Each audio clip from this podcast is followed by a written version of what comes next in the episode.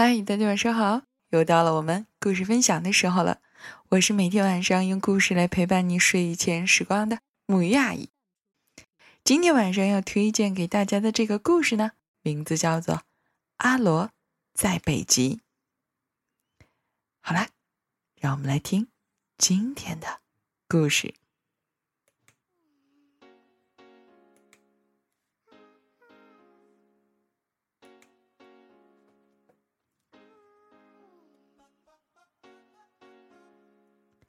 现在是圣诞前夜，阿罗必须在圣诞老人到来之前找到一棵圣诞树。哦，我忘了介绍了，这是一个小朋友，他的名字叫做阿罗。所以，阿罗戴着温暖的羊毛帽子和连指手套，拿着彩色笔，伴着月亮。朝着北边的树林出发了。阿罗望着北斗七星，确信是朝着北方前进的。真是太好了！这是一个繁星满天的夜晚。阿罗不停的在打着冷战，这样的天气啊，出去做个雪人还不错。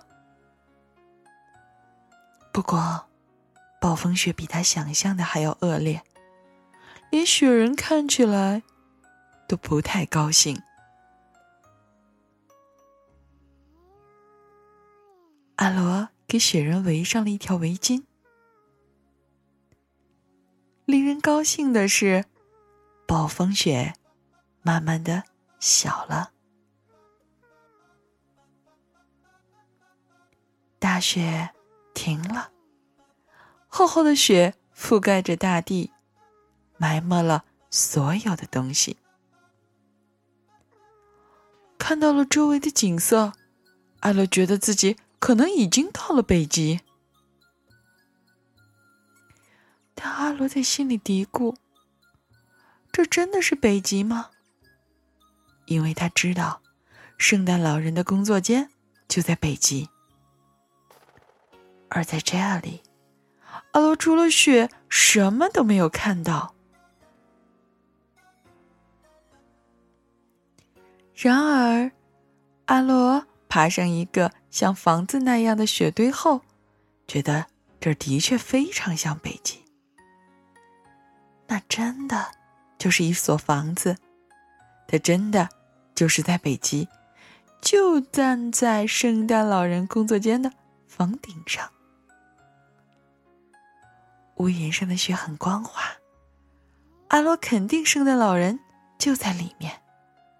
他被大雪困在里面了，而现在已经是圣诞前夜了。为什么圣诞老人不能从烟囱里出来呢？阿罗有点激动的问。不过，很快他就意识到这是一个愚蠢的问题。圣诞老人当然可以从烟囱里出来啦。问题是，圣诞老人的雪橇装满了玩具，从这条路出不来。于是，他马上行动起来。他告诉圣诞老人，用不着把雪橇带出来，不用担心，一切交给他来办。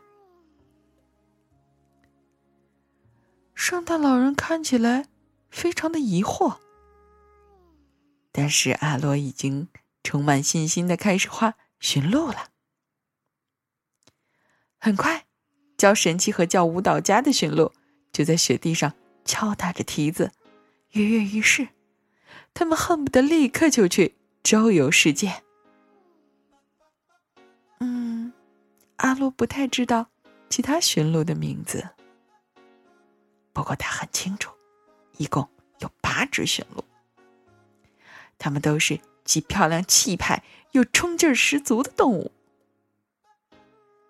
而且它们都很听话。阿罗毫不费力的给他们拴上了马具，然后把它们套在一辆华丽的雪橇上。雪橇上为圣诞老人准备了一个舒适的座位。学校上还专门为装礼物的大包准备了一块地方。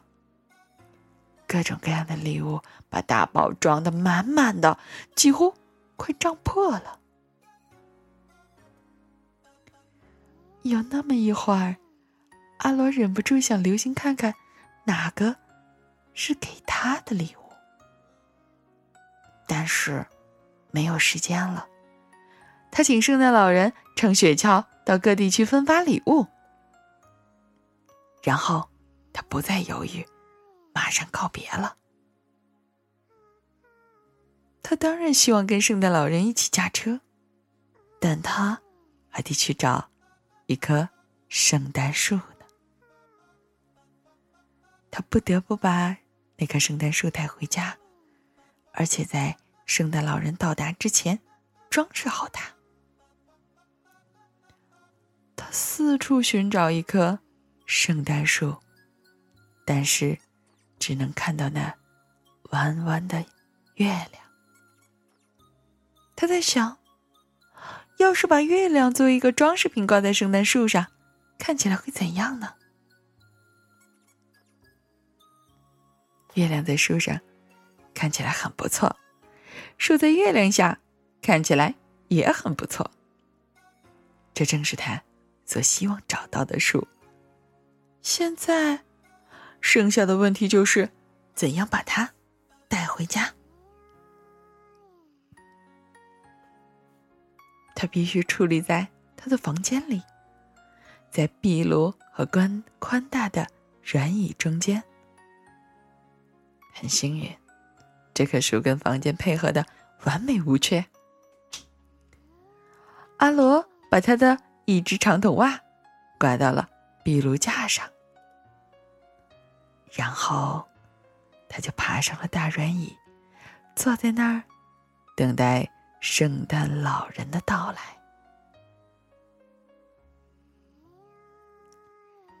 好啦，这个故事就到这儿。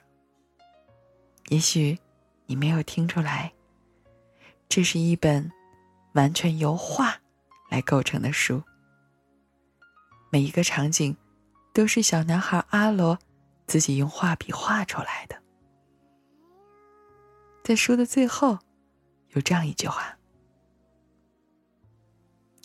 在阿罗留白的地方，也有你的梦想。请拿起你的画笔，添上你梦的颜色吧。”好啦，今天的故事啊，就到这里，让我们一起来说。晚安，好梦。